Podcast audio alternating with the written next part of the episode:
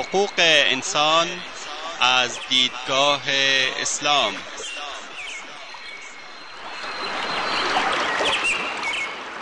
يا أيها الناس إنا خلقناكم من ذكر وأنثى وجعلناكم وجعلناكم شعوبا وقبائل لتعارفوا إن أكرمكم عند الله أتقاكم إن الله عليم خبير.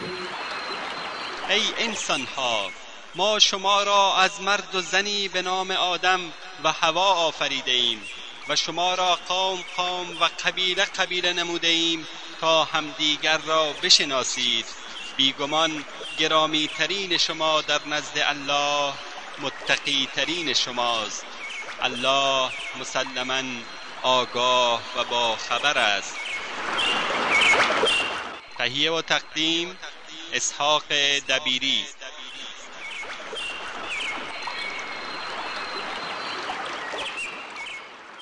بسم الله الرحمن الرحيم الحمد لله رب العالمين والصلاة والسلام على أشرف الأنبياء والمرسلين نبينا محمد وعلى آله وأصحابه أجمعين.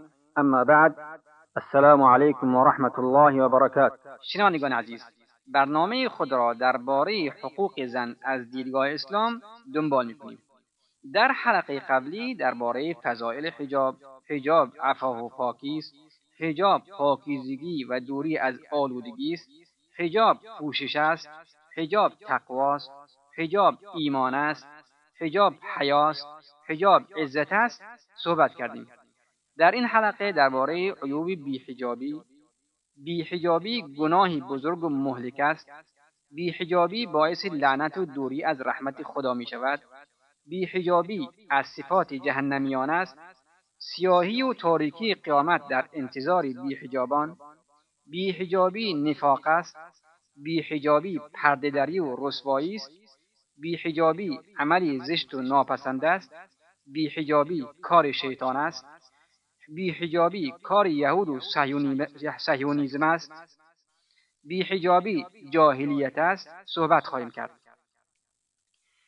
عیوب بیحجابی.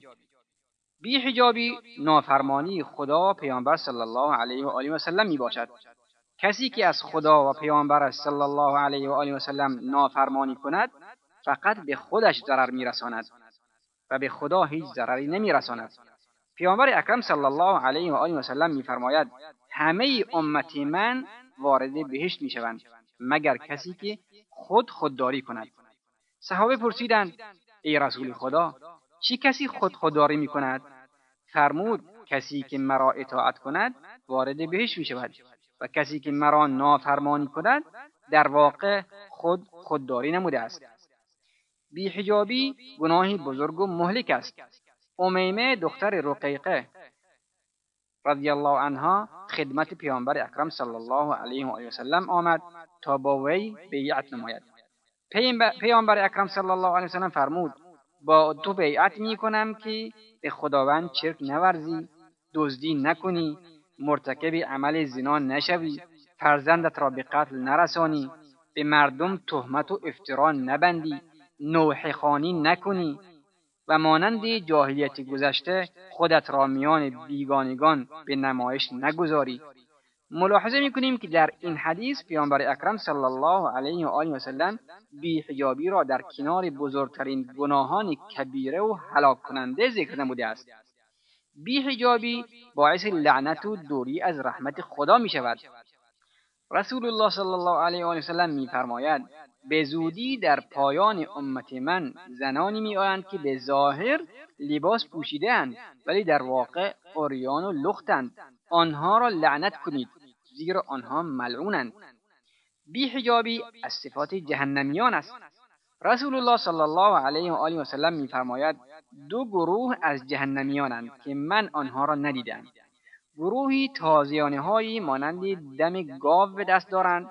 و مردم را تازیانه می‌زنند و گروه دوم زنانی هستند که به ظاهر لباس پوشیدهاند ولی در واقع عریان و لختند آنها با شکل و حرکات مردان بیگانه را به طرف خود جذب می کنند و خودشان هم به سوی مردان تمایل دارند.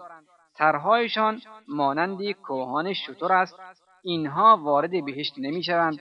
حتی بوی بهشت هم به مشام آنها نمی‌رسد. و این در حالی است که بوی بهشت از فاصله بسیار طولانی به مشام می‌رسد. سیاهی و تاریکی قیامت در انتظار بیحجابان. روایت شده است که پیامبر اکرم صلی الله علیه و آله و سلم فرمود کسی که بیرون از خانوادهش در لباس زینت خرامان راه رود روز قیامت مانند شبه تاریکی است که نوری ندارد. یعنی زنی که برخلاف حجاب دامن کشان و خرامان راه رود روز قیامت در حالی می آید که سیاه و تاریک است. گویا جسمش از تاریکی ساخته شده است. این حدیث اگرچه ضعیف بوده اما معنایش صحیح است. زیرا لذت راحت سیری و برکت و خوشبویی و نوری که در دنیا از معصیت و نافرمانی خداوند حاصل شود روز قیامت تبدیل به عذاب و خستگی و گرسنگی و بی حرکتی و بی برکتی و بدبویی و تاریکی می شود. اما طاعات برعکسند. چنان که بدبوی دهان روزدار و خون شهید روز قیامت خوشبوتر از عطر مشک می گردد. بی حجابی نفاق است. حضرت رسول صلی الله علیه و آله وسلم فرمودند بهترین زنان شما زنانی هستند که محبوب و زاو و همدرد و موافق شما باشند به شرطی که تقوا را رعایت کنند و بدترین زنان شما زنانی هستند که حجاب را رعایت نمی کنند و با ناز و تکبر راه می روند. این گروه از زنان منافقند به همین علت فقط تعداد کمی از زنان وارد بهشت می شوند. بی حجابی پردهدری و رسوایی است رسول الله صلی الله علیه و آله و سلم میفرماید هر زنی لباسش را در غیر خانه شوهرش از تن بیرون آورد و به زمین بگذارد در حقیقت پرده میان خود و خداوند را دریده است. بی حجابی عملی زشت است. زن عورت است و آشکار کردن عملی زشت و منفور است. خداوند میفرماید وإذا فعلوا فاحشة قالوا وجدنا عليها آباءنا والله أمرنا بها قل إن الله لا يأمر بالفحشاء أتقولون على الله ما لا تعلمون؟ آنها هنگامی که کار زیشتی انجام می‌دهند می‌گویند پدران خود را بر این کار یافتیم. پدران ما چنین می‌کردند. ما هم از آنها پیروی می‌کنیم. و خدا ما را به آن دستور داده است.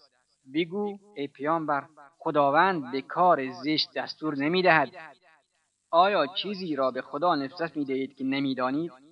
این شیطان است که انسان را به انجام کار زشت دستور می‌دهد. الشیطان یعدکم الفقر و یأمرکم بالفحشاء. شیطان به شما وعده فقر و توهیدستی می‌دهد و شما را به انجام کارهای زشت دستور می‌دهد. زنی بی حجاب ویروسی آلوده و مضر است که به ترویج فساد و فحشا در جامعه اسلامی می‌پردازد.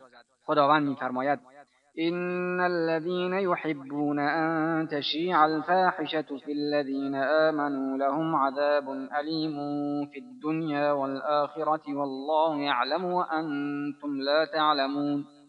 بیگمان کسانی که دوست دارند اعمال زشت میان مؤمنان پخش گردد در دنیا و آخرت دچار عذابی درناک خواهند شد و خداوند سرانجام و آثار مرگبار اعمال زشت را می‌داند و شما نمی‌دانید.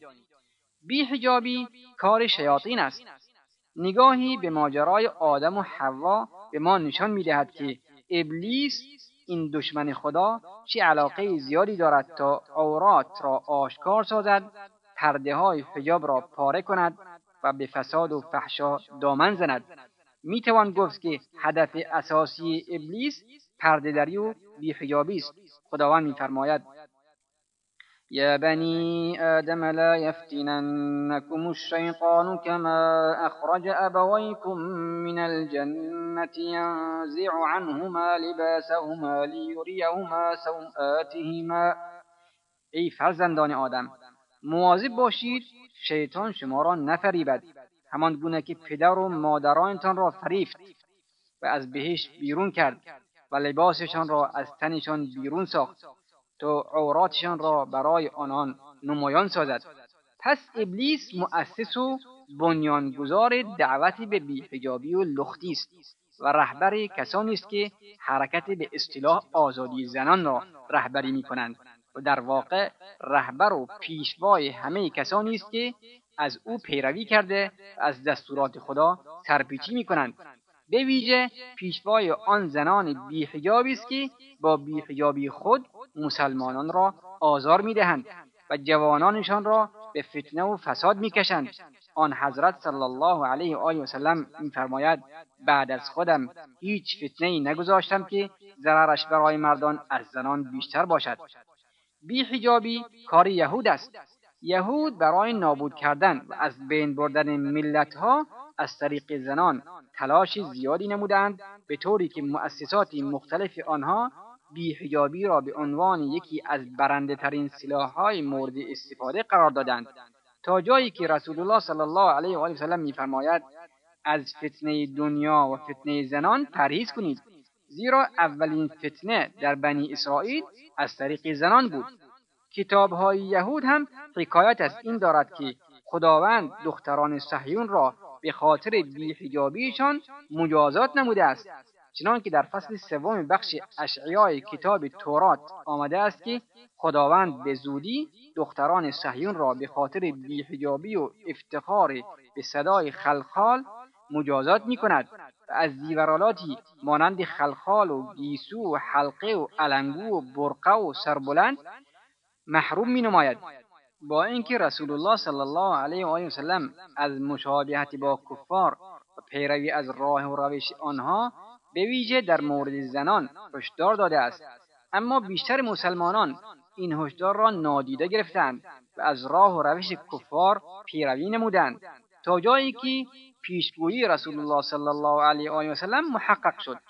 شما وجب به وجب و گام به گام از راه و روش پیشینیان پیروی می‌کنید.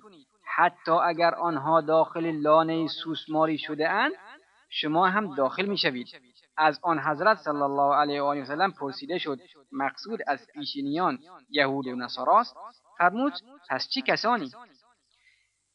این زنانی که امروزه از زنان یهود و نصارا تقلید می‌کنند و با دستورات خدا و پیامبرش مخالفت می‌کنند با یهودی که مورد خشم و غضب خداوند قرار گرفته چقدر نزدیک و شبیهند آن یهودی که سخنان خداوند را با شعار سمعنا و عصینا شنیدیم و نافرمانی کردیم استقبال کردهاند و از طرفی با بانوان مؤمنی که دستورات خداوند را با شعار سمعنا و اطعنا شنیدیم و اطاعت کردیم استقبال کردند چی فاصله زیادی دارند.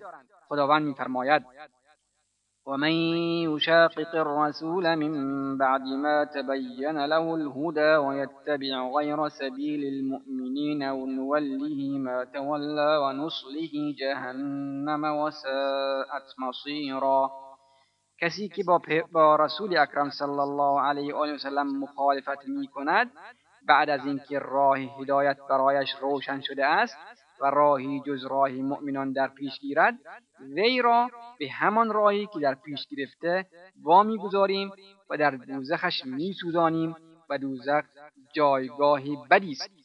بی حجابی جاهلیت است خداوند میفرماید. و قرن فی بیوتکن ولا تبرجن تبرج الجاهلیت الاولى در خانه هایتان بمانید و همچون جالیت پیشین در میان مردم با آشکار ساختن اندام و زیورالات خود ظاهر نشوید و پیامبر اکرم صلی الله علیه و سلم دعوای جاهلیت را پید و بد خوانده از ما خواسته تا آن را رها کنیم و دور افکنیم. و همچنین در صفات آن حضرت صلی الله علیه و سلم آمده است که یحل لهم الطیبات و یحرم علیهم الخبائث. چیزهای پاک را برای ایشان حلال می کند و چیزهای ناپاک را بر آنان حرام می گرداند. پس دعوای جاهلیت مانند بیحجابی جاهلیت است. هر دو بدبو و ناپاکند. و رسول اکرم صلی الله علیه و آله وسلم همه امور جاهلیت را ممنوع و حرام نموده است.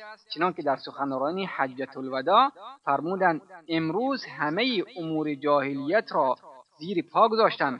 فرق نمی کند چی بیهجابی جاهلیت باشد چی دعوای جاهلیت چی حکم جاهلیت چی گمان جاهلیت چی تعصب جاهلیت و چی ریبای جاهلیت. همه یکسانند. شنوندگان عزیز وقتی برنامه ما تا همینجا به پایان می‌رسد. تا هفته آینده شما را به خداوند بزرگ میسپاریم. الله اعلم و صلی الله وسلم علی نبینا محمد و آله و صحبه وسلم و السلام علیکم و رحمت الله و برکاته.